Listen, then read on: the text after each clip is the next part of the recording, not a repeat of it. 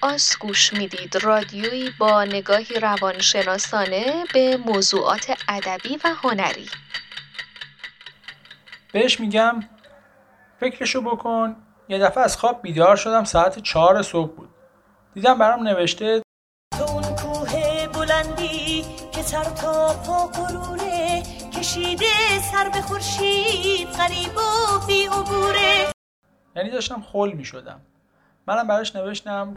می‌ذارم رو دوشم. رخت هر جنگو میپوشم. موجو از دریا می‌گیرم. شیره سنگو میدوشم. اگه چشمات بگن آره هیچ کدوم کاری نداره. بگو چشمات میگن آره. خلاصه از ظهر تا صبح خوابم نبرد. ببین چشمامو چجوری قرمز شدن. با تنه جواب میده آخه یاد جوونی ها بخیر. اشکال نداره آقا جون بزرگ میشی یادت میره. میگم مسخره. منو باش اصلا دارم با کی حرف می‌زنم؟ اصلا تو چه می‌دونی عشق چیه؟ میگه راست میگی به خدا. من فقط خوشگلی رو می‌فهمم. چی می‌گفت این سیامک انصاری؟ خوشگلی هوش و حواس آدم از کار میندازه. یه چیز خردسوزیه این پدستن میگم خوب حداقل این یکی رو می‌فهمی. بعد اون وقت جای معرفت و درک مشترک و اینجور چیزا کجای معادل است؟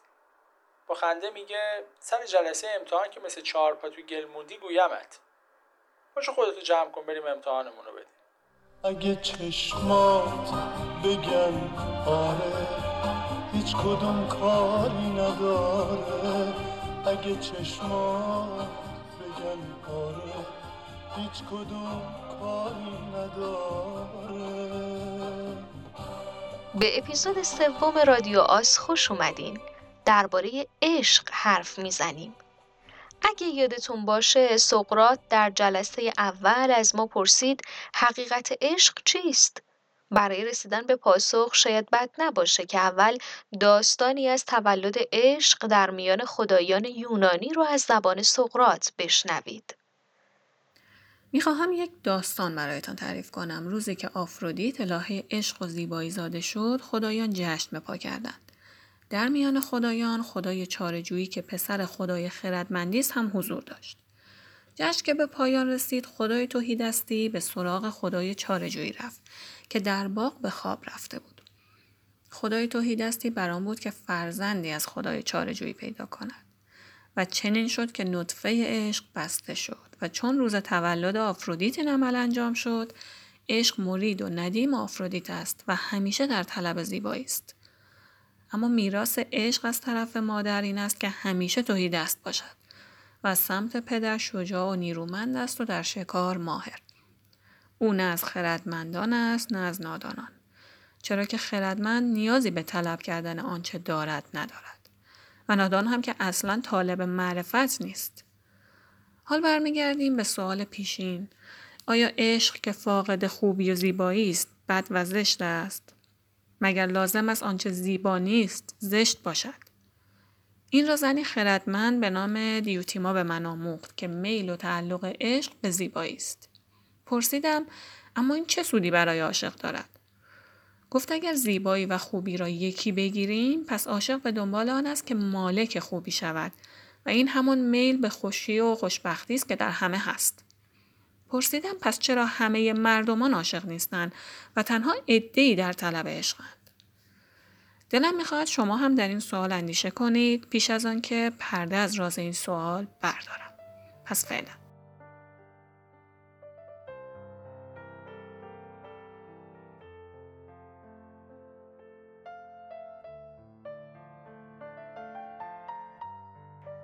همیشه چیزهایی رو که نداشتم بیشتر دوست داشتم. مثل تو که بسیار دوری که بسیار ندارمت.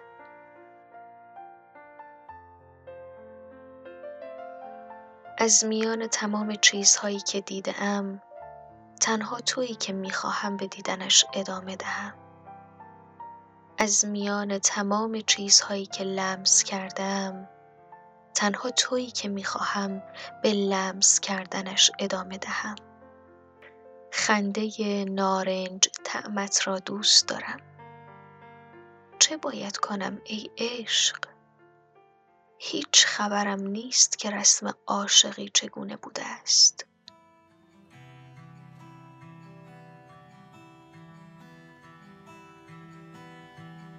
It's not true.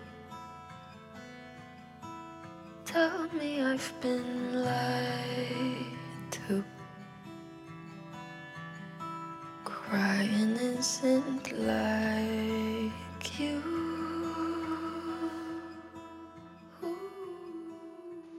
در اپیزود قبل درباره هورمون‌هایی حرف زدیم که در درک حال عشق مؤثرند و اما در این اپیزود دکتر یگانه عشق رو به عنوان نظامی انگیزشی برای ما توضیح میدن. با ما همراه باشید.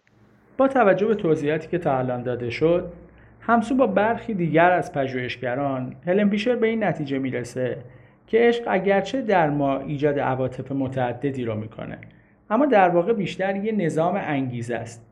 که مثل بقیه نظام های انگیزه که رفتار ما رو در جهت رفع نیازی خاص سوق میدن عمل می‌کنه. و شاید بشه گفت عشق انگیزه اساسی جفیابی در انسان. عشق در مفهومی که اون بهش می‌پردازه با دو جریان دیگه در انسان نسبت تنگاتنگ داره. اولی شهوت که در واقع میل شدید به ارزای جنسیه. نه تحت تاثیر هورمون تستوسترونه. چه در مردها و چه در زنها. و دیگری دلبستگی به معنای احساس آرامش، امنیت و یک پارچگی با شریک همیشگی و دراز مدت که متأثر از هورمونی مثل اکسیتوسینه. این سه جریان هر کدومشون با منظورهای مختلفی عمل می‌کنن. یعنی اینطور نیستش که اختصاصا برای به وجود آوردن عشق یا اثر گذاشتن روی اون قرار باشه که کار بکنن. به طور مثال سایق جنسی علاوه بر تولید مثل در دوستیابی ایجاد لذت و ماجراجویی نقش داره و دلبستگی هم منجر به ایجاد محبت بین مادر و فرزند و البته سایر اعضای جامعه انسانی میشه. در واقع شاید هدف طبیعت از درهم آمیختن این سه جریان این بوده که به ما انگیزه بده تا از بین چندین شریک بالقوه جنسی یکی رو انتخاب بکنیم باهاش آمیزش داشته باشیم و دست کم تا زمان پا گرفتن کودکمون کنار اون باشیم این نگاهیه که انگار طبیعت به مفهوم عشق داشته تا بتونه بقای انسان رو تضمین بکنه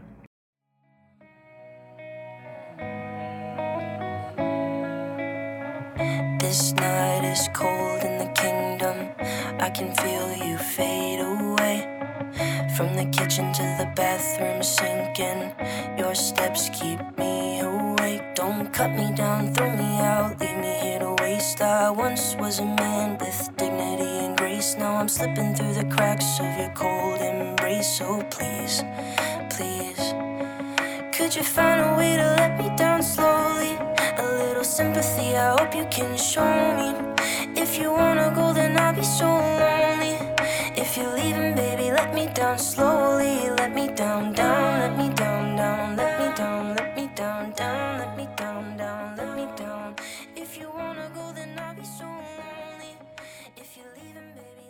آنقدر دوستت دارم که هر چه بخواهی همان را بخواهم. اگر بروی شادم اگر بمانی شادترم. تو رو شادتر می‌خواهم. با من یا بی من. بی منم شادتر اگر باشی کمی فقط کمی ناشادم. و این همان عشق است. عشق همین تفاوت است. همین تفاوت که به موی بند است. و چه بهتر که به موی تو بسته باشد. اشعاری که شنیدید از پابلو نرودا شاعر بزرگ اهل شیلی و برنده جایزه نوبل ادبیات بود. البته این اسم مستعار او هست که از روی یان نرودا شاعر اهل چک انتخاب کرده. عشق یکی از مزامین اصلی در آثار نروداست. اون شاعری عاشق پیشه که تخیل خواننده رو به چالش می‌کشه. اما تصویری که او از عشق به زبان شعر به ما میده همیشه لبریز از لحظه های پرشور و امید نیستند. اون عاشق بودن رو ترکیبی از امید و یأس، روشنی و تاریکی می‌بینه.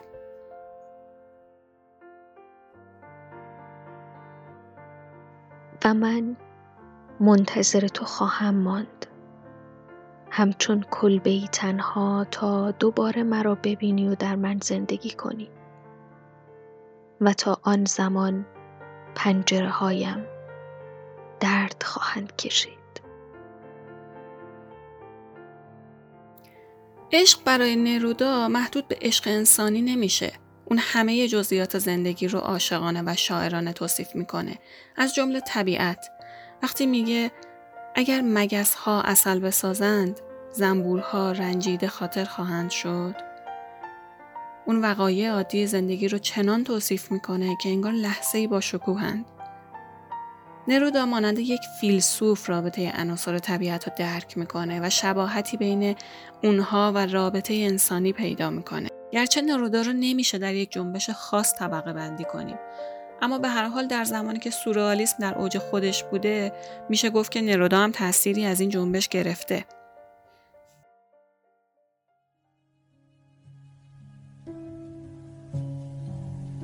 باد اسبیست. بشنو که چگونه میتازد از میان دریا و از میان آسمان. بشنو که چگونه زمین را در هم می نوردد تا مرا به دور دست های دور ببرد. در آغوشت پنهانم کن. لااقل همین یک شب را پنهانم کن که این شب باران دهانهای بیشمارش را سخت بر زمین و بر دریا نهاده است. بشنو که چگونه باد می‌خواهد چهار نل مرا با خود برد. بگذار باد بگذرد آن پس مرا ترک کن.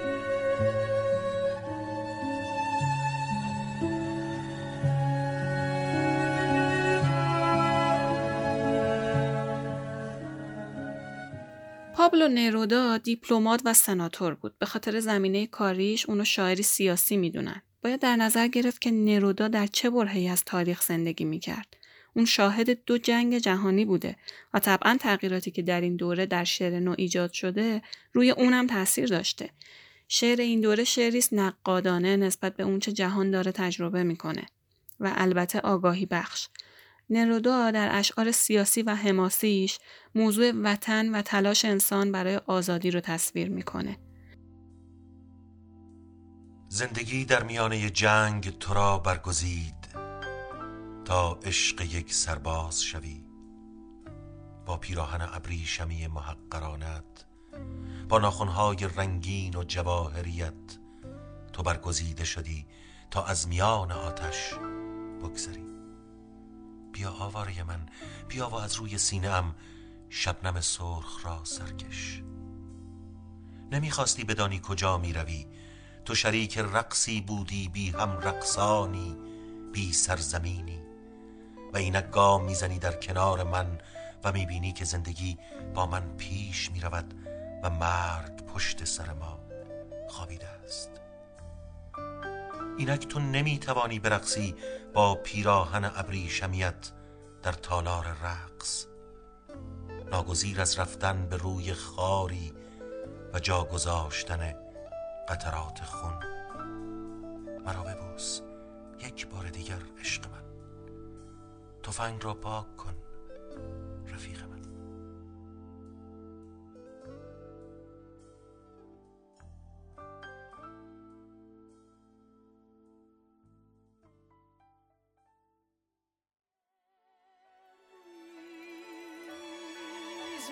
be beautiful and yet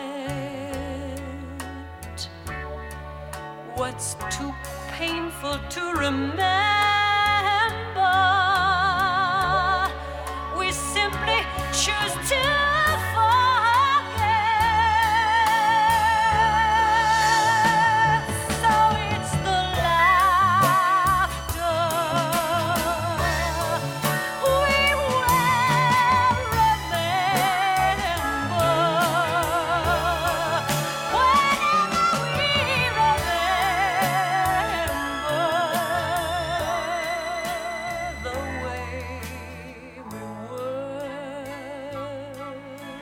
قسمت از رادیو آز تقدیم شما شد توسط آناهیتا آقا تاهر و دکتر هادی یگانه.